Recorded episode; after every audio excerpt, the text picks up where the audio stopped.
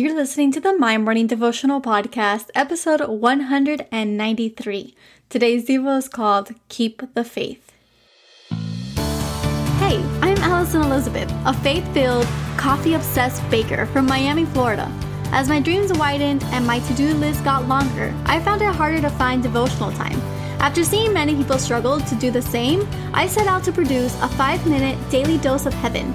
This is the My Morning Devotional Podcast.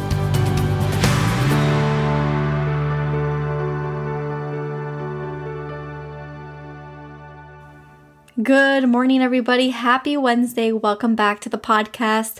Just wanted to take a moment and say thank you so much for everyone who continues to come in every single day and uh, listens to a devotional, listens to a prayer. I am so honored that they're impacting you. Thank you for tagging the Instagram at My Morning Devo in your post. Thank you for sharing with your friends and family. It really does mean a lot. And so I just wanted to take a moment and say, uh, welcome to anyone who is tuning in today for the first time. And to properly introduce myself, my name is Allie, and what we do here is pray together every day, Monday through Friday. Um, I mentioned two days ago that I was working on our new website and it's almost done.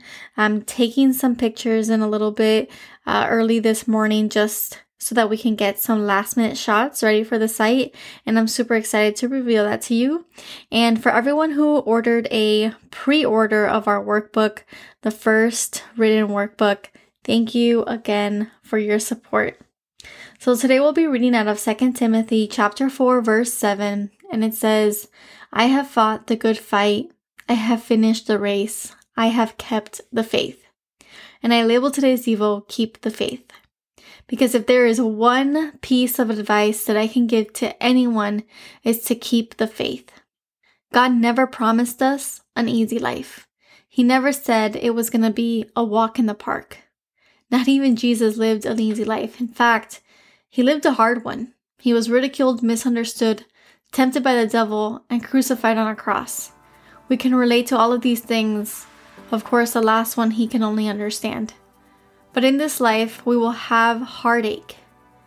You see, I have a listener who reached out. Her name is Lauren, and her husband Josiah fought a type of brain cancer in 2019, and they received some troubling news that it may be growing back. And I don't have the answer as to why this happens, but we can look to scripture for help. You know, together as a community, I would love to pray for this beautiful couple during our prayer time today, but I wanted us to reflect on our personal lives on this question why is it so important to fight the good fight? You see, finishing the race, like this verse says, it means a lot. We just established that this life is not easy. We know, we know that there will be heartache, but I pray that we still finish the race. This verse gives us a clear picture on how to do so. It says, I have kept the faith. Guys, faith is the one thing that keeps us going. It's like solar panels that can charge a building. We get charged to the light of Jesus and it fuels us in the dark. How many of you know that solar panel technology is amazing?